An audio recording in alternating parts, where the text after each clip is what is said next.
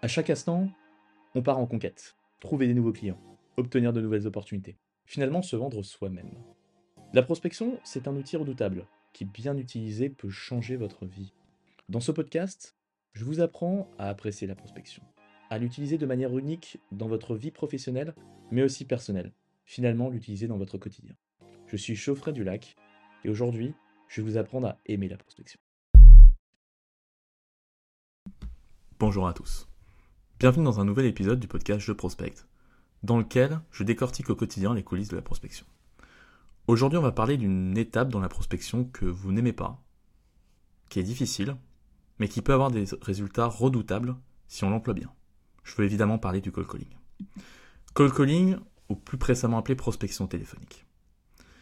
Ça va faire près de 10 ans que je fais du call calling, et pourtant, c'est vrai qu'au quotidien, j'ai constaté que personne n'aimait ça. Et chaque jour, dans le cadre de mon activité, je vois deux types de catégories de personnes. Ceux qui me disent, d'une part, que ça ne sert à rien, et ceux qui sont en demande. Une chose est sûre, le call calling a de nombreux avantages. Premier élément, on peut appeler évidemment directement son client au téléphone. Quoi de mieux que d'avoir le décisionnaire qu'on cherche à avoir en une minute? On peut évidemment prendre un rendez-vous en cinq minutes. On peut être capable de déclencher une opportunité, on peut évidemment le faire sans se déplacer, c'est-à-dire qu'on peut appeler une personne de Paris en Asie. On peut aussi faire finalement ce que 90% de nos concurrents ne font pas. Il faut bien imaginer aujourd'hui que les gens n'aiment pas faire de la prospection, donc on devient inarrêtable. Je vais m'arrêter là, c'est limité. Mais aujourd'hui, 50% des gens qui essayent de faire de la prospection téléphonique échouent en appelant pour une raison très simple, ils n'ont pas les bons process. Et aujourd'hui, dans le cadre de ce podcast, je voulais vous partager quatre des process qui me permettent en tout cas de mieux réussir dans ma prospection téléphonique.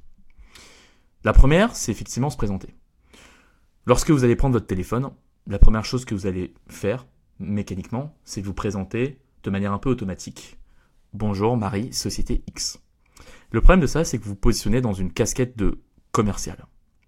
Or, comme vous l'imaginez, de nombreuses entreprises maintenant ont réussi à identifier les, les prospections commerciales basiques et donc vous prenez un refus ou sinon vous raccrochez. Moi, ce que je vous conseille de faire, c'est tout simplement de personnaliser. Bonjour, je voudrais parler à Henri, s'il vous plaît. Bonjour, je voudrais parler à Monsieur X, s'il vous plaît.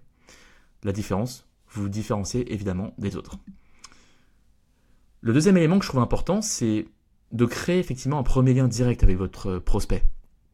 Il y a quelque chose qui est essentiel, c'est potentiellement d'essayer de lui faire comprendre que vous avez compris quelque chose de lui.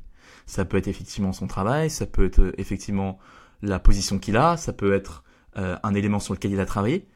Bref, lui montrer que vous ne l'appelez pas comme 45 autres personnes, mais que vous personnalisez.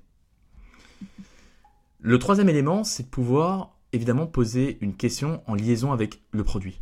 Si aujourd'hui, par exemple, on s'attaque à une société qui propose des avantages salariés, la première chose que vous pouvez faire, c'est d'essayer déjà, par exemple, de savoir si elle propose des avantages salariés.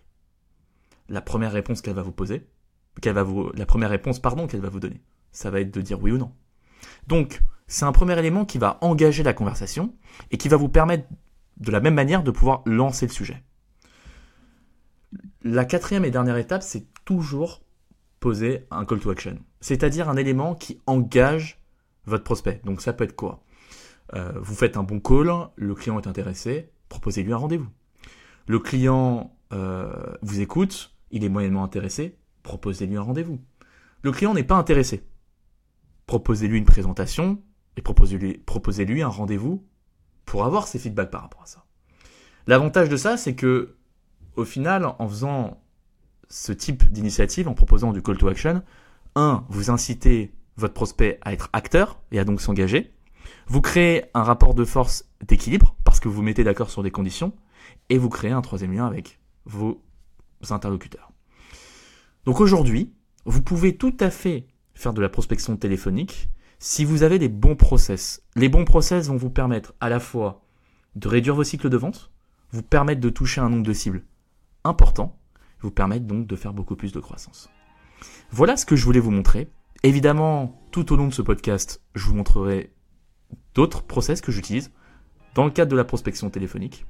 N'hésitez pas, si vous avez euh, des messages, si vous avez des sujets sur lesquels vous souhaitez intervenir. Et on revient très vite dans un nouvel épisode du podcast Je prospecte. Bonne journée.